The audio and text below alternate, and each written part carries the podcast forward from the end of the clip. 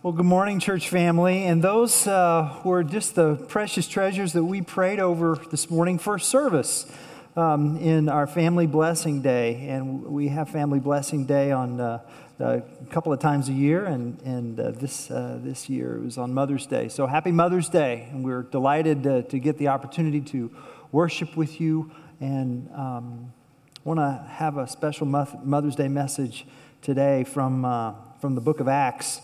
Um, but first, I want to tell you about an article that I read this week by a mom called What's It Like to Be a Mom? Five minutes in mom's head. See if this resonates with anybody. Hmm. What time is it? What day is it? Oh gosh, this bed feels so good. Why can't I just stay here? Why can't I just stay here all day? That would be a perfect vacation. Forget the Caribbean. I just want my bed. My bed with Netflix and cheesecake and Tostitos and guacamole and, oh, nachos. I'll never be skinny. Maybe I should do that. Maybe I should do that Facebook ab challenge because I need something fresh to fail at. I could do, I could do a cheesecake challenge, try a new cheesecake every day. What are they fighting about now? A highlighter? In a room full of expensive toys that I paid good money for, they're fighting over a highlighter? Really? Speaking of toys, I should probably wash their stuffed animals. What if they're full of dust mites? What if there's an entire city of dust mites right behind Tenderheart Bear's eyes? What a, a, dust mite community with freeways and infrastructure and elected dust mite officials. I need to be more on top of this stuff. Why can't I be a normal, responsible Pinterest mom? I haven't made my baby one sensory table or ice tray full of colorful little finger foods Okay, what do I need to do today? Uh, return calls, answer emails, return texts from days ago. People probably think I'm rude. I need to get organized. I need to organize this whole house. This room is a mess. I saw on Oprah that your bedroom is a reflection of your marriage. Oh Lord, please don't let that be true. I. I need to declutter. At, the very least, I need to put away all of this laundry. It's a bad sign when you run out of laundry baskets and start using clear storage containers. They should definitely have some fruit this morning, strawberries. Too bad they're not organic. Oh, aren't they on the dirty dozen list? It's probably better to eat air than a non organic strawberry. They're probably just pesticides in the shape of strawberries, strawberry shaped toxic bombs of agricultural poison. I'll rinse them first. I have got to clean out the fridge and the freezer. I mean, we're never going to eat that stuff. I hate it that we waste so much. What am I going to make for dinner tonight? I've already done tacos, chicken. Nobody likes my meatloaf. Maybe I'll just pick up a pizza. I've cooked for three nights in a row. I deserve a night off. Definitely, it's going to be pizza. I wish I were more like my sister in law. She is so organized. My house looks like an outlet mall threw up in there. Today is definitely a mopping day. Last night, I think I saw a dust bunny roll across the family room like a tumbleweed in one of those Western films. But I'm going to have to go to the store first and get some vinegar. I should throw out all those harsh cleaners. Those chemicals are probably hurting the baby. It's going to be my fault if there's ever something wrong with him. Me and my stupid love of fresh scent. What is fresh scent anyway? Wouldn't fresh scent technically be odorless? It's just that fresh scent makes me feel accomplished, like I did something. They should call it progress scent or I tried scent.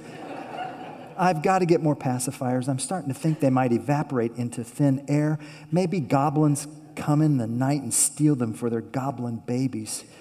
Speaking of goblins, I should sign them up for summer camp today. I hope I haven't missed the deadline. I can't believe how expensive camp is this year. Everybody needs doctor's appointments. I wish doctors made house calls, but then I'd have to clean. Maybe I'd just spritz a little I tried scent in the air. Okay, if I don't get up now, we're going to be late. Oh man, I've got to stop for gas. I forgot I'm on empty. Why do I always wait till the last minute? Oh, yes, I was rushing home to make dinner. They want breakfast. Why haven't I heard the baby yet? Is he okay? I hope he's okay. Did he wake up last night? I can't remember. Oh no, what if I go in there and, oh, there he is. He's screaming now. I wish he'd sleep a little longer. five minutes. That's just five minutes. five minutes in a mom's head from a mom. And one of the things we learned from that article is that much of motherhood is spent moment by moment in the mundane. And one of the most insightful truths that I've learned is that during your life, you're going to make three, maybe four major decisions. I mean, major decisions.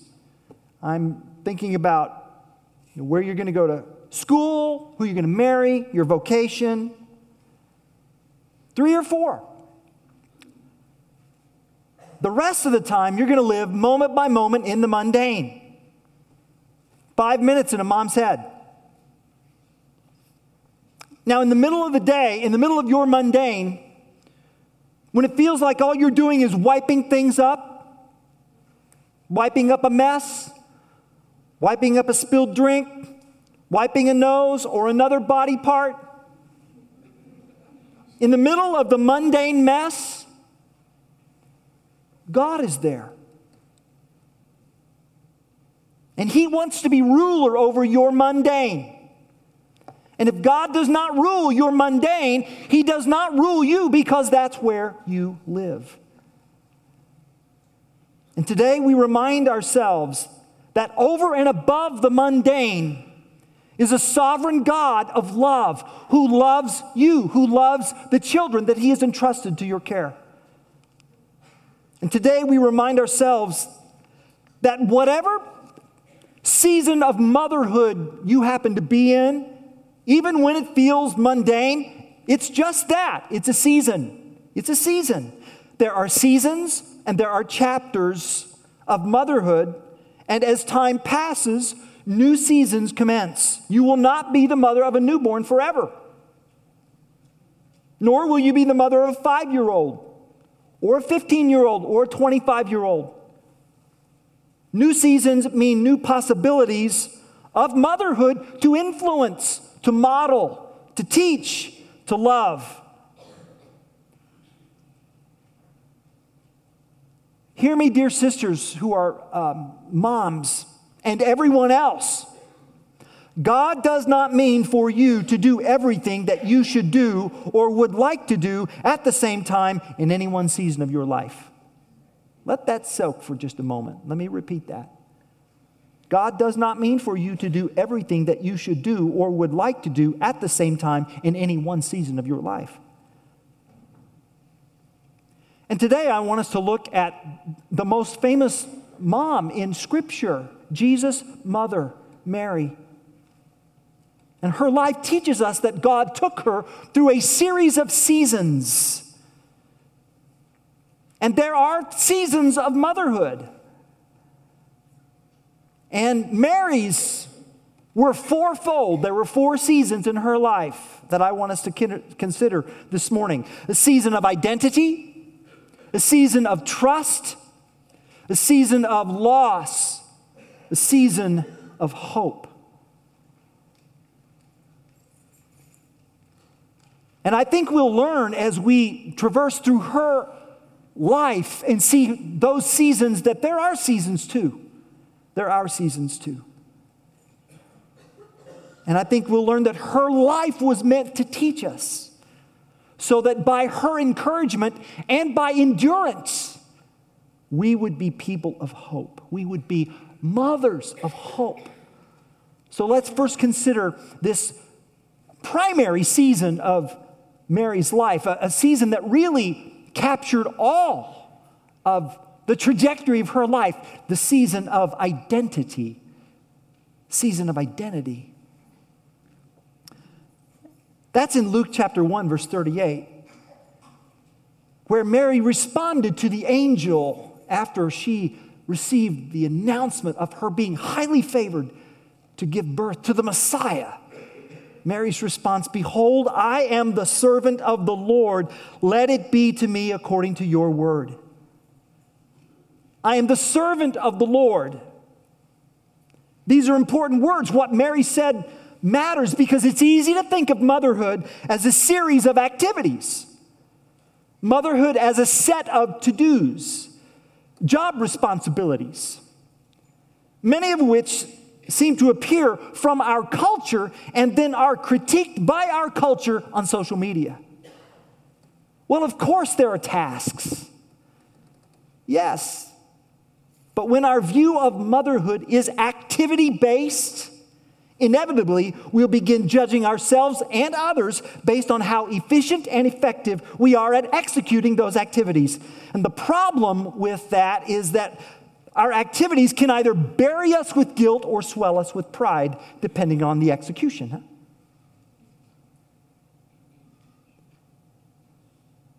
Mary says, I am the Lord's servant. And in doing so, she teaches us that God never starts with activity in terms of our relationship with Him, He always starts with identity. Our identity. You see, motherhood doesn't start with children, it starts with God. It starts with the Lord. I am the Lord's servant. I belong to Him. My life is His. My future is His. This child is His. My hopes are His. May it be to me according to your word. Your word, whatever you say goes. Which meant that Mary was going to be misunderstood. She was going to be gossiped about. She was going to be perceived as a less than perfect mother by her community. But her identity was fixed as a servant of the Lord. She had one and only one person to please.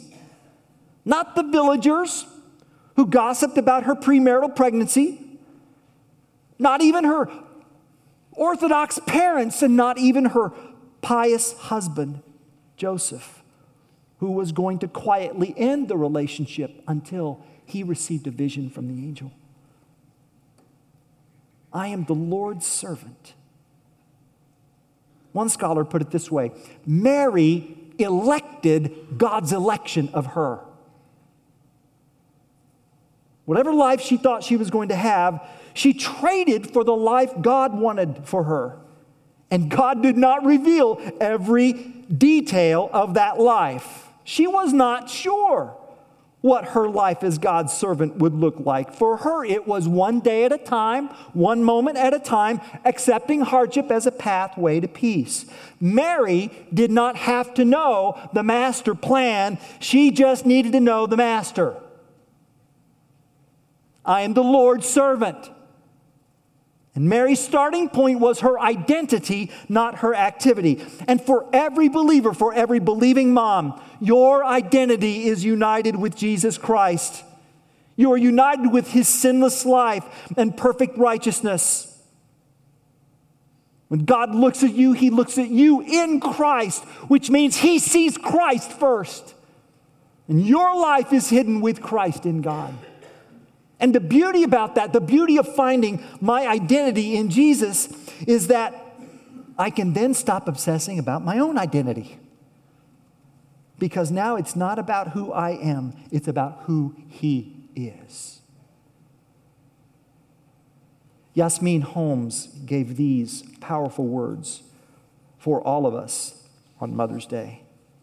When she wrote, This Mother's Day, gift yourself with the knowledge that your service to your children, to your kids, isn't measured in how the audience of the world rates your performance. It's measured by a holy standard that has already been met by the Son of God.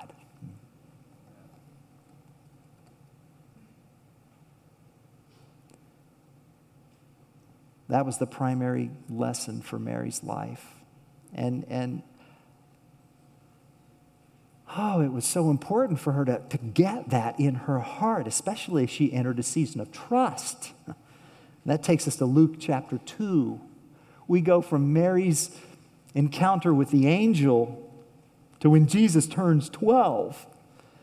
And he goes to the temple with his parents and the family and the neighbors. It was like a group trip, and they have a wonderful spiritual family time. And then on the way back home, after a full day on the road, Mary and Joseph had one of those panicky, I thought he was with you conversations. No, I thought he was with you. Well, where is he? Well, we don't know. Well, they had to race a full day back to Jerusalem in distress. And they're searching for Jesus. They've lost their son. And finally, they find him at the temple playing Jeopardy with the teachers of the law, winning. And they were both amazed and perplexed and worried. We were worried about you. How could you do this to us? And when his parents saw him, they were astonished. And his mother said to him, Son, why have you treated us so? Behold, your father and I have been searching for you in great distress. We didn't know where you were, equals great distress.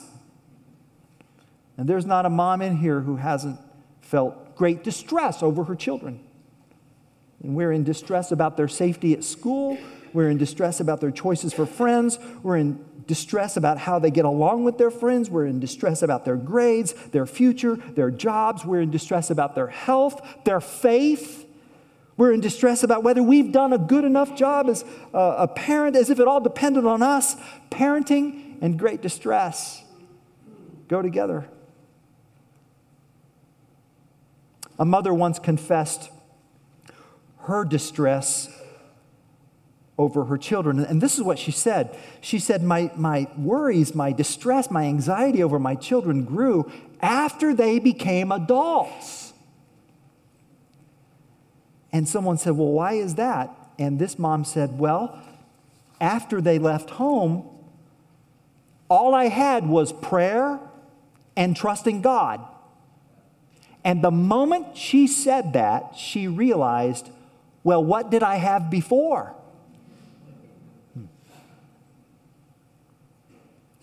Prayer and trusting God, that's all we really ever have, period. We don't know everything our children are doing all the time. They don't want us to know everything they're doing all the time. I still haven't told my dad everything.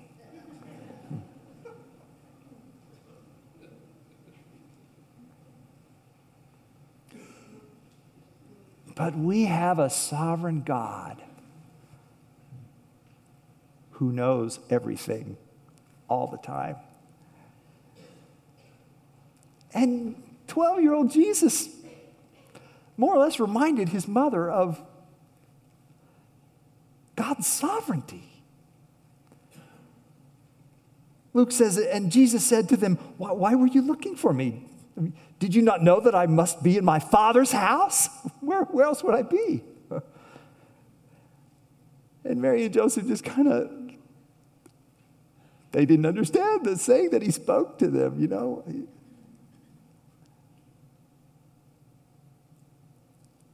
Church family, if the Lord is our shepherd, is it not also true that the Lord is their shepherd? And is he, is he not able to lead them in right paths? And if they become confused or if they become lost or spiritually indifferent, is He not able to look for them and find them and bring them back? Here you are as a mom trying for 18 years to point this little guy in the right direction and then you let him go. Do you find confidence knowing that you can trust your Heavenly Father? You have no reason not to trust your Heavenly Father.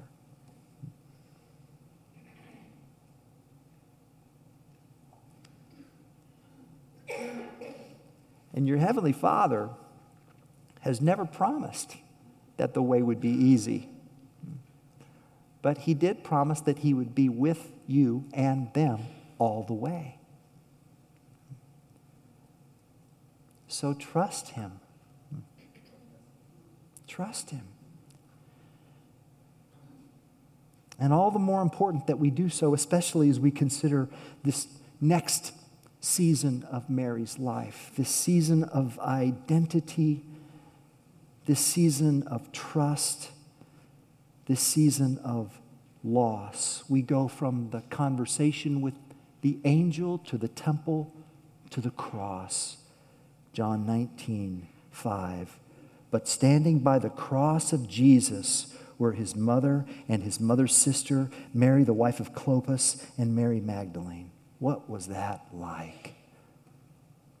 Watching your son die. The God to whom she said she would be a slave to took her son, as if to say, He's my son. And I have a plan for him.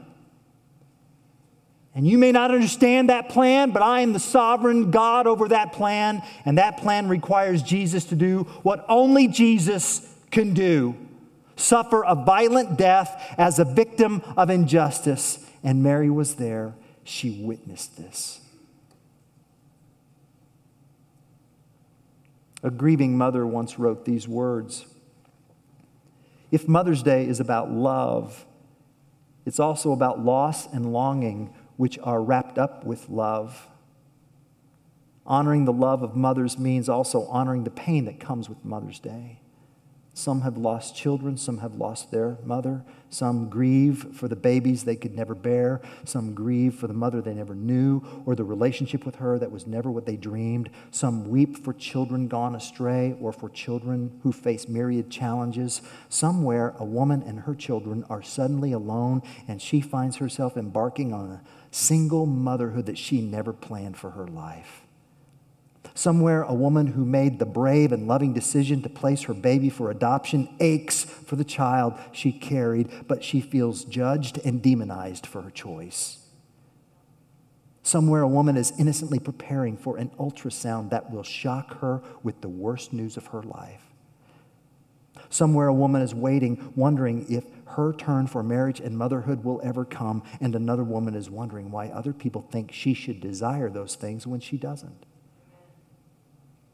For every woman celebrating on Mother's Day, there must be at least one who wishes it would just go away. And then this dear mother wrote these words Last year, Mother's Day fell the month after we buried our son.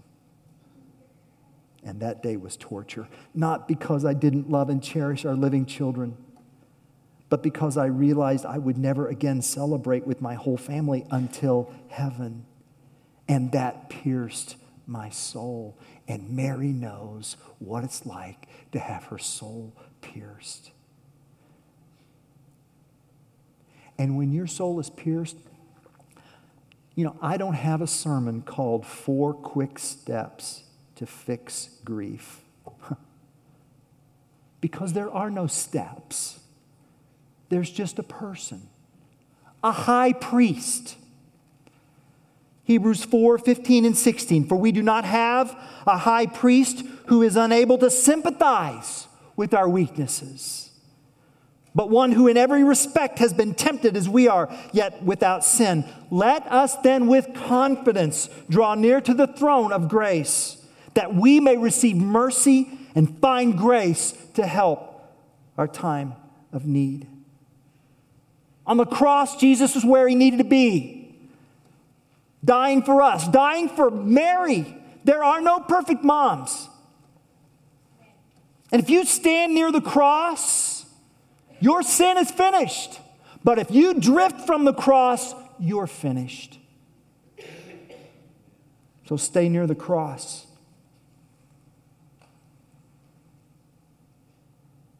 Stay near the cross, endure the cross. Because it's not permanent pain. It's not, as Mary's life proves to us. This season of identity, this season of trust, this season of loss, upon these things dawn the season of hope. Mary's season of hope. And this is where we find her in the book of Acts. And this is why I wanted to talk about her, because the last we see of Mary's life is in Acts chapter 1, verse 14. After the crucifixion, after the resurrection, after Jesus' 40 days with uh, his disciples, including Mary, after his ascension and, and being seated on high in the heavenly realm, Acts chapter 1, verse 14 says, All these, with one accord, were devoting themselves to prayer together with the women and Mary, the mother of Jesus, and his brothers. This is the last we see of her in Scripture. She who was overshadowed by the power of the Holy Spirit in Luke 1 is now actively praying for the Spirit's outpouring at Pentecost. She who prayed persistently in Acts chapter 1 participated in the miracle of Pentecost in Acts chapter 2. Her name tells us that she was a prominent figure in Jerusalem. And later, church history tells us in Ephesus, where she lived with the Apostle John. So Mary had come through the whole story. She knew Jesus before the cross. She was with Jesus at the cross. And she was praying to her son after the cross. Because her son was no ordinary child. He was, in fact, the resurrected king of Israel and the true emperor of the universe. Jesus, her son, was her savior. She believed that she was the servant of the Lord, the Lord Jesus. And notice it says Jesus' brothers were there. So Mary's immediate family was with her, and we learned that her immediate family has been enfolded into the family of God. The church Jesus was building had children of all ages who needed prayers and teachings from a life example, and such is the case in our church family. In our church family, there are children both underage and of age, children from 3 to 33. And these children need godly women, spiritual mothers who will teach, nurture, and encourage. And they need godly women with decades of life experience. Women who identify as servants of the Lord. Women who trust God no matter what. Women who have suffered loss at the cross. Women with hope in their hearts because they believe that God's Son defeated death. Our church needs the fearless beauty of godly women who will say to all of us, say with the angel, with God, nothing is impossible. Oh, sisters in Christ, how we need to hear you say that. We need to hear you say that in your prayers. We need to hear you say that in the foyer. We need to hear you say that in small groups. We need to hear you say that to, to the three year olds, to the 33 year olds, to the 55 year olds. We need to hear you say, with God, nothing is impossible. With God, nothing is impossible. I wonder, I wonder if Mary ever told Jesus, when he was a boy, how the angel Gabriel came to her and said she was going to have a child, and how she said, You know, this can't be, it's impossible. I've never been with a man. And Gabriel said to her, Nothing's impossible with God. She must have said that to Jesus so many times. Nothing is impossible with God. And, and then one day, Jesus was teaching, and he said, With God, all things are possible. Where did he get that? Oh, mom, I'm singing our song. And then and then in the Gospels, Jesus said, Jesus fed 4,000 and then later 5,000. And Luke 153, Mary's song, the Magnificat. Luke 153 says that God has filled the hungry with good things. Mom, I'm singing our song. And then, with blood streaming down his face before Pontius Pilate, who said to him, Don't you know I have the power to put you to death? Jesus told Pilate he would have no power unless it was given to him from above. Why would he say that? Because his mom sang it in Luke 153. He's brought down the rulers from their thrones. Mom, I'm singing our song. And then on the cross, the thief who says, Lord, remember me. And Jesus says, Today you will be with me in paradise. Where did Jesus get that? Mary's song. Remembering to be merciful. Mom, I'm singing our song. Songs depicting the seasons of life, our lives, identity, trust, loss, hope. Are you singing Mary's song? Are you willing to? Everybody has a song.